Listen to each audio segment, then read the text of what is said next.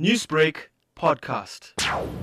The Isipingo police have opened a case of a missing person after a 50 or 59 year old woman was reported missing at Isipingo area for the past uh, two weeks now. She was last seen in the vicinity of Isipingo and her vehicle was found abandoned in the area. We are appealing to anyone who might have information about her whereabouts or who know what happened to her to come forward and report to the Isipingo police who are investigating this missing person docket.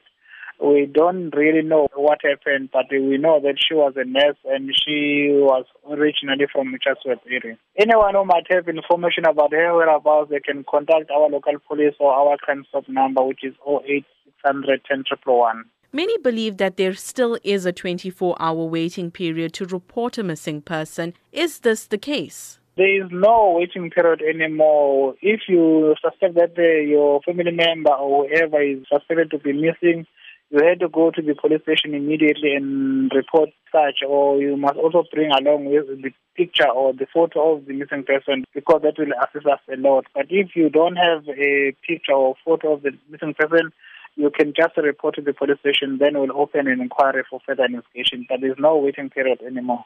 Newsbreak, Lotus FM, powered by SABC News.